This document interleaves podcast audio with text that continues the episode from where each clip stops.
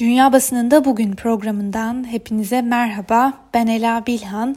Bugün 9 Kasım Pazartesi ve bugün de yaklaşık 15 dakikada Dünya Basınında öne çıkan haber ve yorumlara göz atacağız. Bugün bültenimize Türkiye'nin gündemine oturan bir gelişmenin yankılarıyla başlayalım.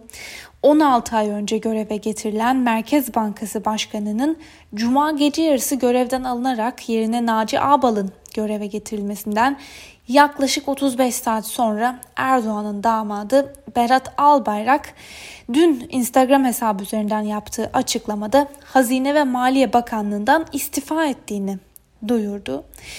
Peki dünya son yaşananları nasıl gördü, nasıl aktardı ve nasıl yorumluyor diye, e, diye sorarak başlayalım. İlk gazetemiz Amerikan New York Times gazetesi. Gazete şöyle yazmış. Cumhurbaşkanı Recep Tayyip Erdoğan'ın damadı ki kendisi Trump ve Beyaz Saray ile bağlarıyla tanınıyor, istifa ettiğini açıkladı. Türkiye'de TL'nin ciddi değer kaybetmesi istifanın önemli bir nedeni olarak düşünülüyor. Ancak ABD seçim sonuçları da kararda etkili olmuş olabilir. Ve yazı şöyle ilerliyor. Albayrak gerileyen ekonomiyle artan baskı nedeniyle istifa etti. Türkiye ekonomisi çökmekte, Türk lirası ise batmakta. Erdoğan Trump ile dostluğu sayesinde S-400, Halkbank ve İran'a yaptırımlar gibi konular, konularda yaptırıma maruz kalmadı. Wall Street Journal gazetesi ise bu hafta sonunun Türkiye için sürprizlerle dolu geçtiğini belirtmiş. Gazete derinleşmekte olan bir kur krizinin ortasındaki ekonominin gidişatına dair belirsizliği arttıracak sürprizlerle dolu bir hafta sonu yaşandı. Erdoğan Merkez Bankası Başkanı'nı görevden alırken Maliye Bakanı da istifa etti diye yazdı. Wall Street Journal, e, Türk devlet medyasının istifaya dair tek bir haber yapmaması ve Cumhurbaşkanlığının da konuya sessiz kalmasını, kalmasının akılları karıştırdığını belirtmiş. Aktarılan haberde ise şu ifadeler kullanılıyor. Albayrak'ın ayrılığı onaylanırsa 2016'daki darbe girişiminin ardından bir avuç yakın aile üyesine güvendiği dönemden farklı bir döneme geçiş anlamına gelecek. Erdoğan'ın politikaları son yıllarda çok sayıda yatırımcının Türkiye'ye gelmekten vazgeçmesine ve bazılarının da ülkeyi terk etmesine yol açmıştı. İngiliz Financial Times gazetesinin aktardığı haberde dikkat çeken bir ayrıntı var. Gazeteye göre Albayrak'ın yakın çevresindekiler bu karardan habersizdi ve gazetede şu bilgiler de hatırlatılıyor. Türkiye'de döviz kurlarındaki rekor yükselme sonrası Erdoğan Merkez Bankası Başkanı Murat Uysal'ı görevinden aldı ve Uysal'ın yerine eski Maliye Bakanı Naci Ağbal'ı atadı. Ancak bu gelişmenin ışığında Albayrak ile Ağbal'ın anlaşamadığı da vurgulanıyor. Öbür taraftan Bloomberg ise piyasaların 16 ay içinde Merkez Bankası Başkanı'nın ikinci defa değişmesiyle Hazine ve Maliye Bakanı'nın istifası hakkında hüküm vermeye hazırlandığını aktardı. Haberde Türk lirasının bu yıl gelişmekte olan ülkeler arasında en kötü performansı gerçekleştiren para birimi olduğu da vurgulanıyor. Bu yıl TL dolar karşısında %30 oranında değer kaybetti ve Bloomberg'un konuştuğu piyasa uzmanlarına göre Naci Ağbal'ın yeni Merkez Bankası Başkanı olması TL'nin kayıplarını geri alması için yeterli olmayacak. Öbür taraftan ABD Başkanlığına Demokratların adayı Joe Biden'ın seçilmesi ise ikili ilişkilerin iyileşmeyeceği beklentisiyle Türk varlıklar için olumsuz bir gelişme olarak değerlendiriliyor. BBC'nin e, bir haberine göre de Berat Albayrak'ın istifa etmesi Türkiye'de olduğu kadar yabancı basında da geniş yer buldu. Hatta Avrupa medyası istifayı Türk lirasının değerinin düşüşüne, döviz rezervlerinin erimesine ve ekonomik kriz riskine bağladı. Örneğin Alman basınından Die Welt gazetesi istifayı son dakika olarak duyururken istifanın gerekçelerine ve sağlık sorunlarına değinildi. Die Welt gazetesinde şu ifadeler kullanılıyor. Türk lirası geçtiğimiz aylarda dramatik şekilde değer kaybetti ve TL cuma akşamı da dolar karşısında 8.52'ye kadar geriledi. Yılbaşından bu yana kayıp %30'u aştı. Kriz nedeniyle Merkez Bankası Başkanı görev, görevinden alındı.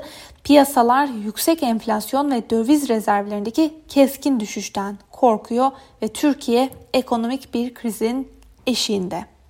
Stuttgarter Zeitung'da yaşanan süreçte liranın düşüşü ve rezerv sorununun etkili olduğunu belirtmiş. Alman Spiegel'in bu konuda aktardığı haberde TL'deki değer kaybına işaret ediliyor. Türk lirası son aylarda dramatik bir ölçüde değer kaybetti. Yılın başından bu yana TL Amerikan doları karşısında neredeyse %30 oranında eridi. Türkiye ciddi bir ekonomik krizin içerisinde. Son yaşanan gelişmenin itici gücü yüksek enflasyondur. Ülkenin acı bir şekilde eriyen döviz rezervleri düşüşü hızlandırdı. Bu arada istifa kararının arkasında yatan siyasi nedenler de hala belirsiz.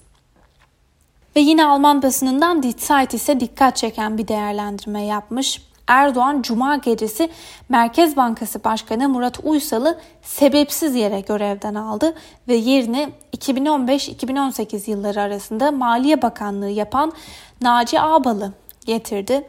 Bunun dışında Türkiye bir süredir ciddi bir ekonomik kriz içerisinde. Ancak geçtiğimiz birkaç günde Türk lirası özellikle daha da hızla değer kaybetti. Erdoğan alışılmışın dışında bir para politikası izliyor. Sık sık kilit faiz oranını tüm kötülüklerin anası olarak tanımlıyor ve düşürülmesi, düşürülmesini istiyor. Reuters'ın aktardığı habere göre istifa kararının ardından TL %1 oranında değer kazandı.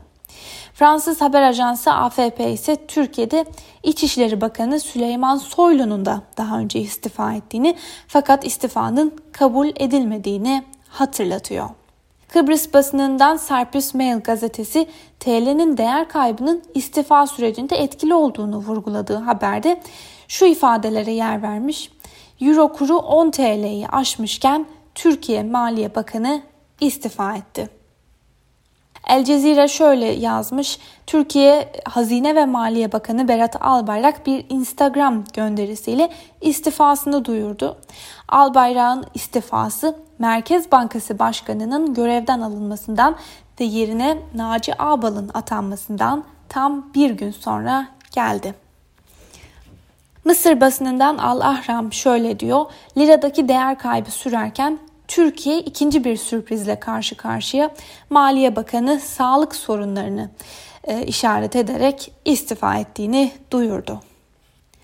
Arab News'ta aktarılan haberde ise e, Albayrak'ın istifa açıklamasının Erdoğan'ın Merkez Bankası'nın başına Naci Ağbal'ı getirmesinden tam bir gün sonra geldiğine işaret ediliyor. Programımızın ilk kısmında, ilk yarısında Hazine ve Maliye Bakanı Berat Albayrak'ın istifa kararının dünya basınında nasıl yorumlandığına, nasıl yankılandığına baktık. Kalan süremizde de aslında dünyanın bir numaralı gündemi yani e, Biden'ın seçim zaferinin yankılarına göz atalım. E, ABD'de 3 Kasım'da yapılan başkanlık seçimlerinin kazananı günler sonra belli oldu ve demokratların adayı eski başkan yardımcısı Joe Biden kritik öneme sahip Pensilvanya'da da seçimi kazanarak ABD'nin 46. başkanı oldu. Peki Amerikan basını bu son gelişmeleri nasıl gördü, nasıl değerlendiriyor? Voice of America Biden'ın zaferinden çok Trump'ın yenilgiyi kabul etmemesine odaklanmış ve bu konuda aktardığı haberde şu ifadelere yer veriyor. Başkan Donald Trump'ın resmi olarak yenilgiyi kabul etmesi beklenmiyor. Ancak Trump'a yakın isimler görev süresi sona erdiğinde istemeyerek de olsa Beyaz Saray'dan ayrılacağını belirtiyorlar. Trump'ın kanı sunmadan ortaya attığı seçime hile karıştığı yönündeki iddiaların ise sonucu değiştirmeyeceği ve tabanına mesaj olduğu yorumları yapılıyor. Trump'ın ekonomi danışmanı Larry Kudlow, Donald Trump'ın savaşmak istediği düşüncesinde ancak Amerikan medyasına yansıyan haberlere göre damadı ve danışmanı Jared Kushner Trump'a yenilgiyi kabul etmesi tavsiyesinde bulundu ve zannediyorum bu iddiayı CNN ortaya atmıştı. Bu arada Trump bir tweet attı. Şöyle dedi. E, hile yapıldığına dair pek çok beyan var. İddialar incelenmeli. Bu insanların hırsız olduğuna inanıyoruz. Bu çalıntı bir seçimdi. New York Times gazetesi Biden'ın zaferini Biden Trump'ı yendi başlığıyla aktardı. Ve New York Times'ın bir haberine göre de Cumhuriyetçilerin bir kısmı Biden'ın zaferini kabul ederken bir kısmı da yenilgiyi henüz kabul etmedi. Ancak bu anlaşmazlığın partide bir bölünmeye yol açtığı da belirtiliyor. Buna karşılık partinin danışmanları Trump'ı herhangi bir yasal mücadelede şansının düşük olduğu konusunda uyarıyorlar. Aktarılan bir yorumda şu ifadeler kullanılmış. Joe Biden'ın destekçileri sokaklarda sevinçten dans ederken halkın diğer yarısı Biden'ın zaferine sevinemedi. Seçim bitmiş olsa da ulusal çaplı bölünmeler apaçık ortada. Gazeteden Charles Blow e, Biden'ın zaferini şu sözlerle değerlendiriyor. Joe Biden normalliğe dönüşü temsil ediyor. Ancak ilericiler değişim için zorlayacaktır. Ve Charles Blow Biden'ın izleyeceği politika nedeniyle Obama hükümetini aratmayacağını da şu kelimelerle özetlemiş. Obama başkanlığının 3. dönemi başlıyor. New York Times'tan Roger Cohen ise Donald Trump'ın demokrasiye darbe girişiminde bulunduğunu yazmış ve aynı zamanda Trump'ın sonuçları kabullenmemesini de elinden oyuncağı alınan bir çocukla karşılaştırmış. Washington Post'un gündemdeki haberlerden birine göre Trump ve Cumhuriyetçi Parti'nin bir kısmı seçim usulsüzlüklerine ilişkin iddialarını sürdürüyorlar. Ancak gazeteye göre şimdiye kadar hiçbir iddia kanıtlanamadı. Yargıçlar da Cumhuriyetçilerin iddialarını destekler nitelikte hiçbir kanıt olmadığını söylüyorlar. Eldeki e, tek veri spekülasyonlar ve söylentiler. Gazeteden Paul Butler şöyle yazmış. Biden Trumpizm denen o canavarı yenmeli. Max Boot ise şu yorumu yapmış. Amerikan demokrasisi güvenli olmaktan hala çok uzakta. Yine de şimdilik hepimiz tekrar nefes alabiliriz. Nina Turner'a göre de çalışan orta sınıf Biden'ı zaferine ulaştırdı. Şimdi ise Biden'ın da onları zafere ulaştırması gerekiyor.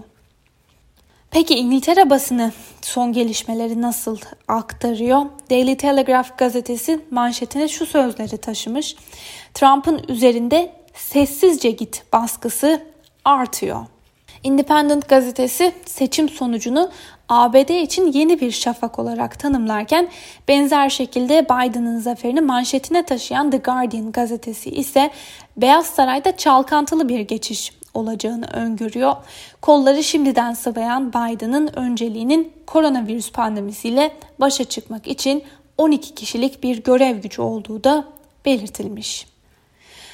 BBC Türkiye ve ABD ilişkileri için şu yorumu yapmış. ABD'nin 46. başkanı seçilen Joe Biden'ı kutlama konusunda acele etmeyen ülkelerden biri de NATO müttefiki Türkiye oldu. Açık bir şekilde dile getirmese de Türkiye'nin beklentisi Erdoğan ile yakın bir ilişki içerisinde olan Donald Trump'ın yeniden seçilmesiydi. Seçim sonrası ise Ankara-Washington ilişkilerinin ilk gündemini S-400 yaptırımlarının belirlemesi kaçınılmaz olacak. BBC'nin aktardığı bir diğer habere göre de Latin Amerika'nın ABD'ye bakışı kutuplaşmış durumda ve bu kutuplaşma Biden'ın zaferine yaklaşımı da etkiliyor. Peki Latin basınında Biden'ın zaferiyle ilgili ne gibi yorumlar var? Örneğin Kolombiya gazetesi Semana seçim sonucunu duyurduğu manşetinde kabusun sonu başlığını kullandı. Arjantin'de yayınlanan Clarín gazetesi ise Biden'ın bölgeyi çok iyi bildiğini, bölgeyle ilişkileri güçlendirirken Venezuela'da demokratik bir değişme odaklanacağını yazmış.